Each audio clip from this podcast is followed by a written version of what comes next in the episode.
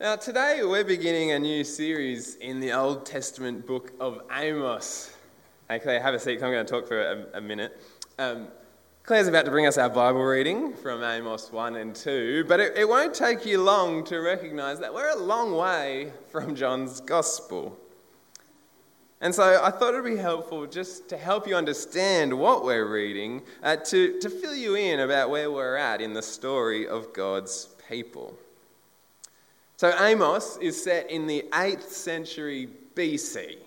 So we're talking about 760 years before the time of Jesus. And at that time, God's people were divided into two kingdoms.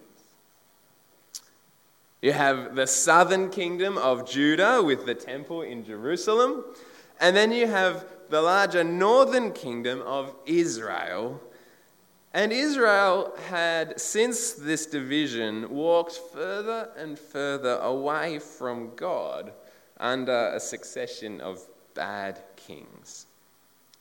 Now, Amos actually addresses both of these kingdoms, but the brunt of his message is directed towards the northern kingdom of Israel. And it won't take you long to see God's not happy with them. But on the surface level, the people of Israel wouldn't have necessarily known. You see, at the point when Amos arrives on the scene, Israel was enjoying an unprecedented time of peace and prosperity. It was internally stable. King Jeroboam, who's mentioned right in verse 1 of Amos 1, uh, he's been on the throne for 40 years, which is a really long time for a king in those days. They tended to have their lives ended by people who wanted their job. Uh, so it's internally stable, but it was also externally peaceful. Israel had managed to, you know, hold off their enemies. They'd even conquered some of their long-time uh, opponents, and they had increased the size of their territory. So internally, things are going well. There's peace, and so with all this peace and stability, there came prosperity. Israel is wealthy at this time. And particularly the you know, upper middle classes are enjoying that wealth. Things were good in Israel at this time. They were so good that Israel's rulers, well, they actually thought God was happy with them. They thought that He was giving them all the things that He had promised to Abraham. They were powerful, they were prosperous. It seemed like they were well on their way to becoming a dominant world power. But then along comes Amos, and if you have to sum up his message to Israel, at verse 2 of chapter 1 gives us a pretty good vibe what this book is going to be about. The Lord roars. Claire's going to come and bring our reading from Amos chapter 1. You'll find it on page 1308 if you've got one of the church Bibles. Thanks, Claire. From Amos chapter 1, verse 1 to chapter 2, verse 5. The words of Amos, one of the shepherds of Tekoa, the vision he saw concerning Israel two years before the earthquake, when Uzziah was king of Judah and Jeroboam, son of Jehoash, was king of Israel. He said, The Lord roars from Zion and thunders from Jerusalem. The pastures of the shepherds dry up, and the top of Carmel withers. This is what the Lord says For three sins of Damascus, even for four, I will not relent, because she threshed Gilead with sledges having iron teeth. I will send fire on the house of Hazael that, that will consume the fortresses of Ben Hadad. I will break down the gate of Damascus.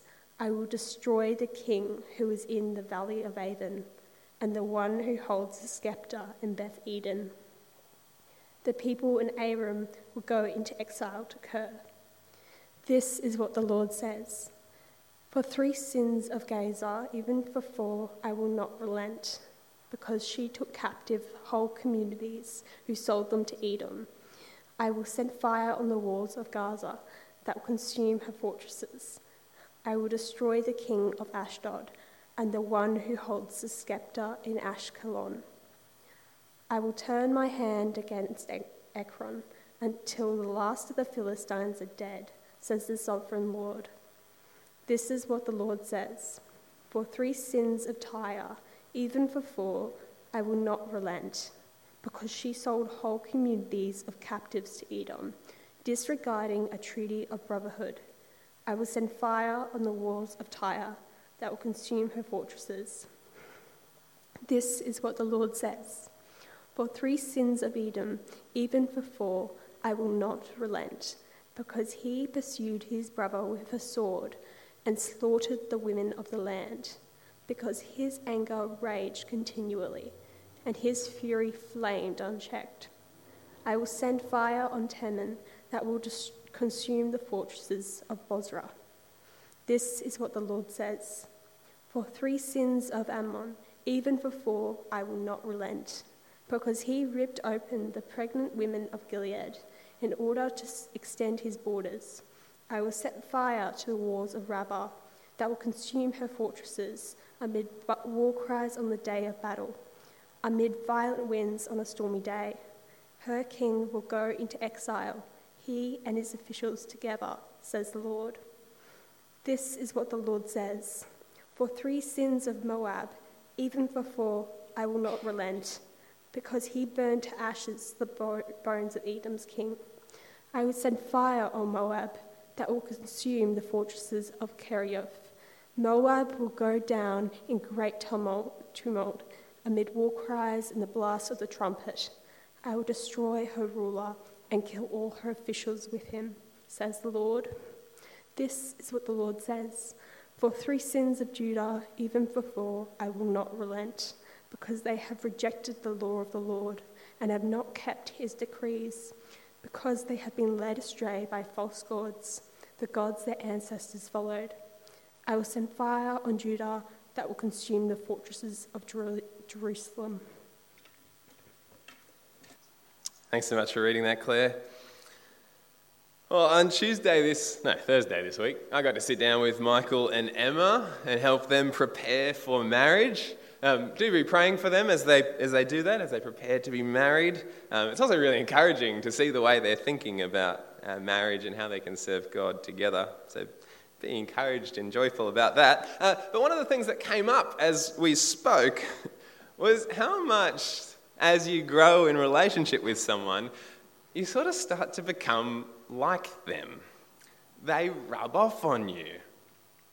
And it's not just in marriage, it happens with any kind of relationship. The more time you spend with someone, the deeper your relationship grows, the more you start to become like them. You start to like the things they like, you start to dislike the things they dislike.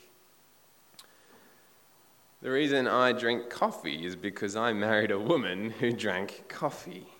On our wedding day, Janice's bridesmaids sat me down and they, they told me, they, they didn't advise me. They didn't encourage me or give me, you know, some helpful suggestions. They told me, in no uncertain terms, if you want to live, you will bring your wife coffee in the morning. And so here I am, 10 years later, and I drink coffee, and it's her fault. I grew to love what Janice loves. I grew to hate what she hates. And I'm sure you've noticed some of these things in your own relationships. Maybe, maybe there's uh, parents who have grown an interest in their child's hobby. All of a sudden, you're passionate about netball. You were never interested in it before. I don't know what it is for you. But the deeper you grow in relationship with people, the more and more they rub off on you and you become like them. And that can be good or bad. This morning we're beginning a new series looking at the prophecy of Amos. And I'm sure you noticed as we read it, it's not a very nice book. In many ways, it's thoroughly depressing. It's all about God's anger, God's judgment. It, it's so negative that in the whole nine chapters, there are four verses that give some kind of hope for God's people. Four verses. So there's no happy ending to this book. Well, eh, there is a little, but anyway, you have to ask the question why would we read it? I mean, surely there's enough bad news in our world. Do we really need to bother reading nine chapters of judgment? But, friends, the thing that makes Amos so hard to read is the very thing that makes it worth reading. Because Amos shows us very, very clearly what God hates.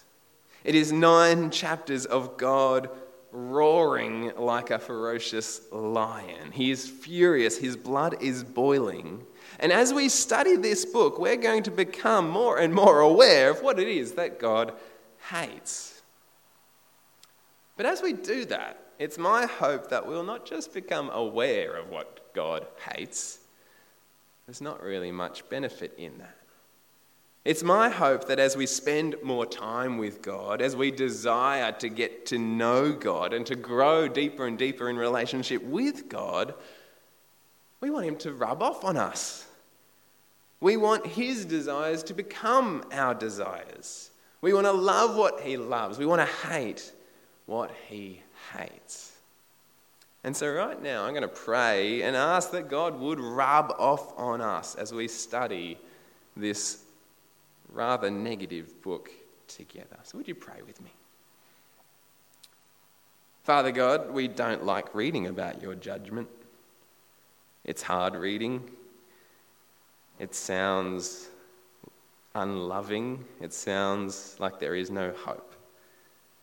But Father, we pray this morning that you would open your eyes to see that your, your judgment is good.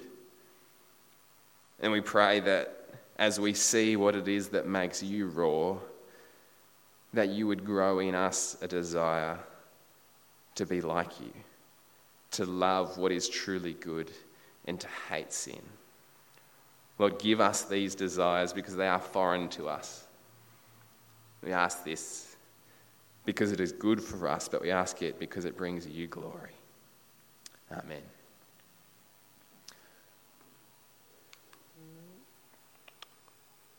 Almost everything we know about the prophet Amos, we learn in the very first verse. The words of Amos, one of the shepherds of Tekoa. That's about all we know. We know a little bit more. But he's not a king, he's not a ruler, he's not a religious leader. In fact, he, he didn't even kind of call himself a prophet. He's a shepherd. He's from a small village outside Bethlehem, which is in Judah, the southern kingdom, which means he's not from Israel. He's coming to talk to Israel, and he's one of them southerners. He's from the other side of the divide between God's people. They have common ancestors, but now there's animosity between them, which means Amos coming to prophesy against the people of Israel would be somewhat like an Englishman coming to try and teach us how to play cricket. It's not going to be received well. And it's hardly an easy message to receive, is it? Take a look at verse 2. The Lord roars from Zion and thunders from Jerusalem. The pastures of the shepherds dry up, and the top of Carmel withers. It's clear from the outset that Amos is not the main character of this story, he's just the messenger. And the central focus of the book is not Amos, but the God who speaks through him. And the voice of God through Amos, it's not a nice voice, it's not a kind voice, it's not a comforting voice. It's a roar. It's a voice that sparks fear in everyone who hears it. It's a voice that thunders. The lush, grassy fields hear this voice and wither. The mountains melt because God has roared. Now, that's a picture of God that's not very popular in our day, is it? It's so common to encounter even churches today who, who love to praise the God who is kind and loving and gentle. The God who wants you to be happy. The God who is positive and uplifting and inspiring. Now, the God of the Bible is all those things. He is kind. He is the definition of love. He absolutely wants you to be happy. But, friends, we need to fill out the picture. And if your God is not also the God who roars at sin, if your God is not also the God who pronounces judgment on wickedness, then your God is neither loving, nor kind, nor good. If you're a dad and you don't discipline your children, you're, you're, you're a terrible father. You're, you're lacking. If there's a government that doesn't act when its people are suffering, it's a terrible government. Why would we want a God who doesn't get angry at sin? Friends, our God is a God who roars. And it, and it makes us a bit uncomfortable to know that. But what we're going to see as we study this book together, that it is good that God cares about sin. Well, as we move on to verse 3, we see God roaring. But what's interesting is that God begins by pronouncing judgment not on Israel, but on a whole bunch of Israel's neighbors, that other nations. Verse 3, he says, This is what the Lord says For three sins of Damascus, even for four, I will not relent. And then we hear it again in verse 6 For three sins of Gaza, even for four, I will not relent. It's the same for Tyre in verse 9, Edom in verse 11, Ammon in verse 13, and Moab in chapter 2, verse 1. For three sins, even for four, I will not relent. Now, that expression for three, even for four, it's a Hebrew way of just saying many. For the many sins of Damascus, I will not relent. But the point being made is that this is not just God flying off the handle and reacting. This is God punishing, enduring sin, ongoing sin. Not just for one sin, not just for two sins, but for many sins. You see, up until this point, God has been patient.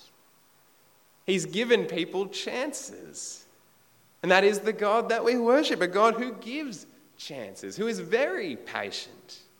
The only thing that is stopping God from, uh, from enacting the judgment that he promises is coming is his patience, his kindness.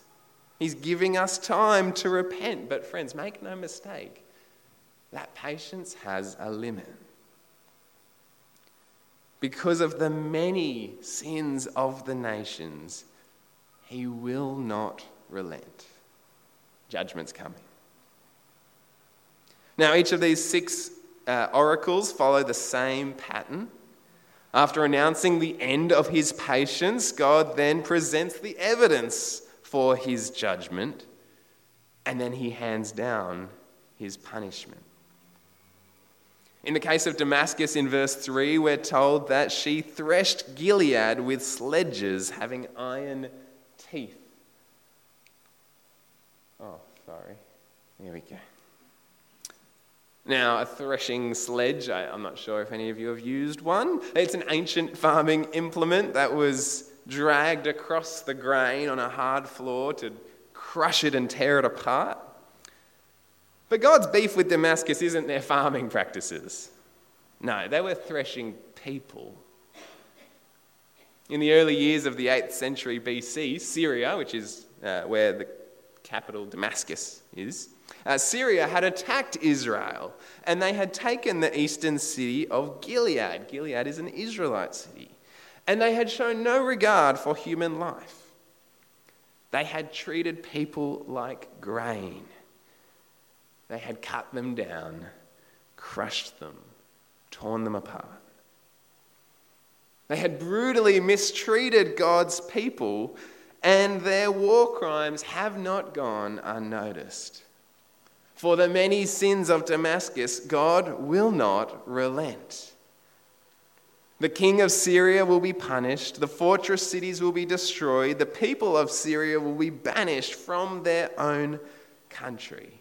And friends, this same pattern repeats for each of the nations that Amos mentions. Oh, sorry. In verse 6, the Philistines of Gaza are held to account for hand, handing whole communities of the Israelites over as slaves. In verse 9, the city of Tyre is accused of the same crime.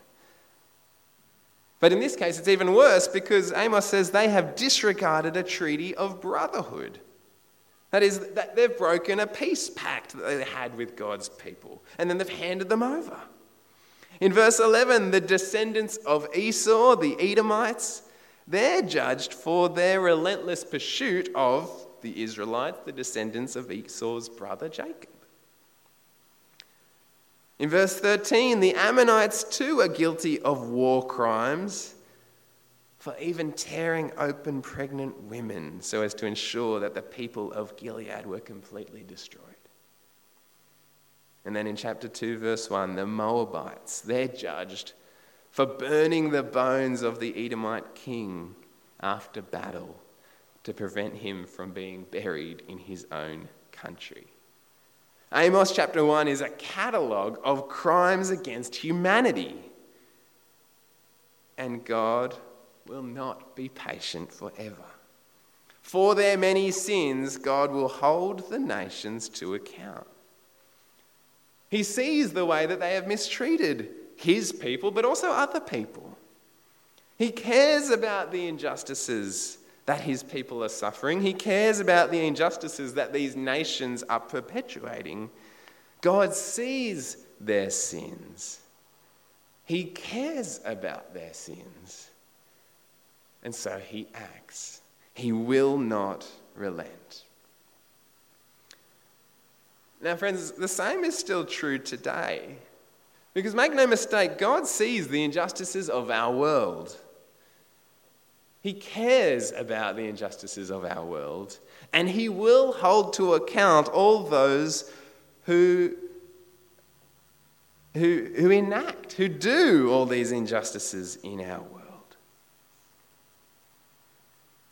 Just as God cared about the pregnant women of Gilead being torn open in war, and just as God cared about the king of Edom being dishonored by the Moabites, God also cares about the thousands upon thousands of Ukrainians who have been displaced and tortured and mistreated and killed by Russian soldiers. And he also cares about the unarmed Afghan civilians who were killed by Australian soldiers. God cares about the children being conscripted and made to fight by extremist groups in Somalia. He cares about women being trafficked as sex slaves in the Philippines. God cares about the victims of domestic violence. He cares about those who have been sexually abused in churches. He cares about the unborn children being killed in the name of personal freedom. And, friends, whenever you are mistreated, any injustices that you face, He cares about you too. God is the God of all nations, and He cares about the injustices that befall all people. And, friends, that's a huge comfort for us. Because I don't know about you, but sometimes when I look at the news, it's easy to despair at, at the injustice in our world. Because even our best attempts at human justice, they're so flawed, aren't they? You, you see you know, murderers getting off lightly. You, you see human justice unable to actually deal with the results of sin. Human justice is so blind, it can't know all the facts. It's biased, it's prone to corruption. We live in a world where the guilty go unpunished, where the rich and powerful buy legal immunity, where the poor are exploited and mistreated, and human justice will not fix it. But, friends, take comfort because God will. Right now, God is being patient. He's giving time for people to repent. But the God who knows all and sees all, the God who sees every word and deed, but also every thought and motivation, the God who sees every injustice and cares about every injustice will act upon every injustice. And we know that because he has appointed a judge, a just judge, a fair judge, a judge who set foot on this earth once to right wrongs and who has promised that he will return one day to judge the living and the dead. Friends, for crimes against humanity, God will bring justice. What a comfort for us when we experience injustice. Now, at this point in the book of Amos, the people of Israel who are hearing Amos speak, they're probably cheering. Because a prophet has come from their lousy southern neighbours to tell them about how angry God is. But then he's proceeded to pronounce judgments on every one of their enemies. He even then, in chapter 2, verse 4, it gets better because Amos then prophesies against his own people, the kingdom of Judah. He says, For three sins of Judah and for four, I will not relent. The people of Israel are cheering. This prophet has come to say, How about everyone else's? Now, there's something different about what God says uh, to Judah. Because while each of the nations that Amos prophesied against earlier are guilty of crimes against humanity, the people of Judah are guilty of something even worse. You see, all the nations in chapter 1, they have something in common. They're not God's people. They aren't the people of God. They aren't the ones that God has chosen to be his special possession. They don't have his promises. They don't have his temple or his priests. They don't have the prophets. They don't have the law. Now, that doesn't excuse them, does it? For three sins of the nations, even for four, God will not relent. He is going to hold them to account. Even though these nations don't have the Bible, so to speak, God still holds them to account for their sin. And that's true today. All people on earth will be held to account for their sin. Every human has a conscience that, that knows the difference between right and wrong, and every human will be held to account. But if God's going to judge these pagan nations for their sin, how much more will he judge those who have had God himself teach them and yet continue in sin? For three sins of Judah, even for four, I will not relent because they have rejected the law of the Lord and have not kept his decrees. Because they have been led astray by false gods, the gods their ancestors followed I will send fire on Judah that will consume the fortresses of Jerusalem. You see, while the nations surrounding them were guilty of crimes against humanity, Judah is guilty of crimes against divinity. It's a far greater injustice. Injustice against other humans deserves punishment because humans are created in God's image and given worth by Him. But while humans have great value, God has infinite value. Humans are worthy of love and respect, but God, He is worthy of worship and devotion. He is worthy of our total devotion. And so to give Him anything less than that, that is a great injustice. Think of it this way it's one thing to throw a punch at your next door neighbour it's quite another thing to throw a punch at the king. Whether you like Charles or not, he is your sovereign. He is worthy of special honour. But, friends, God is worthy of all honour. And to assault his infinite glory is the greatest injustice. Well, up until this point, the people of Israel, they're, they're probably applauding Amos. Keep going, brother. Keep prophesying. Is there any more enemies that you'd like to say anything about? Not only has he pronounced judgment on Damascus and Gaza and Tyre and Edom and Ammon and Moab, he's now even turned on his own people. This is brilliant. But what they may have missed, and what we wouldn't necessarily realize until we look at a map, is that Amos is just drawing a circle and spiraling in. These are the order of the prophecies. And he goes to Judah, but you can see where his target is, can't you? Amos has been circling around each of Israel's neighbors, but what Israel didn't realize is that he was zeroing in on his main target.